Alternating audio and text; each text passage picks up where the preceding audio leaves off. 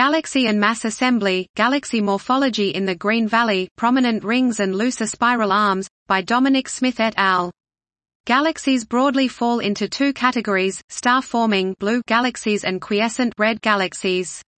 In between, one finds the less populated Green Valley. Some of these galaxies are suspected to be in the process of ceasing their star formation through a gradual exhaustion of gas supply or already dead and are experiencing a rejuvenation of star formation through fuel injection. We use the Galaxy and Mass Assembly database and the Galaxy Zoo citizen science morphological estimates to compare the morphology of galaxies in the Green Valley against those in the red sequence and blue cloud.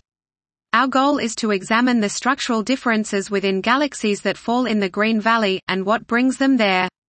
Previous results found disk features such as rings and lenses are more prominently represented in the Green Valley population. We revisit this with a similar sized data set of galaxies with morphology labels provided by the Galaxy Zoo for the GAMA fields based on new KiDS images.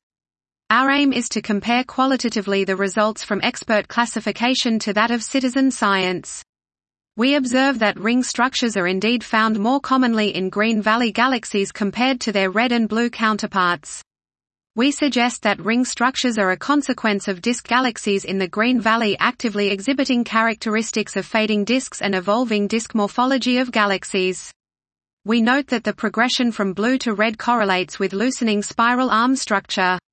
Dot. This was Galaxy and Mass Assembly, Galaxy Morphology in the Green Valley, Prominent Rings and Looser Spiral Arms, by Dominic Smith et al.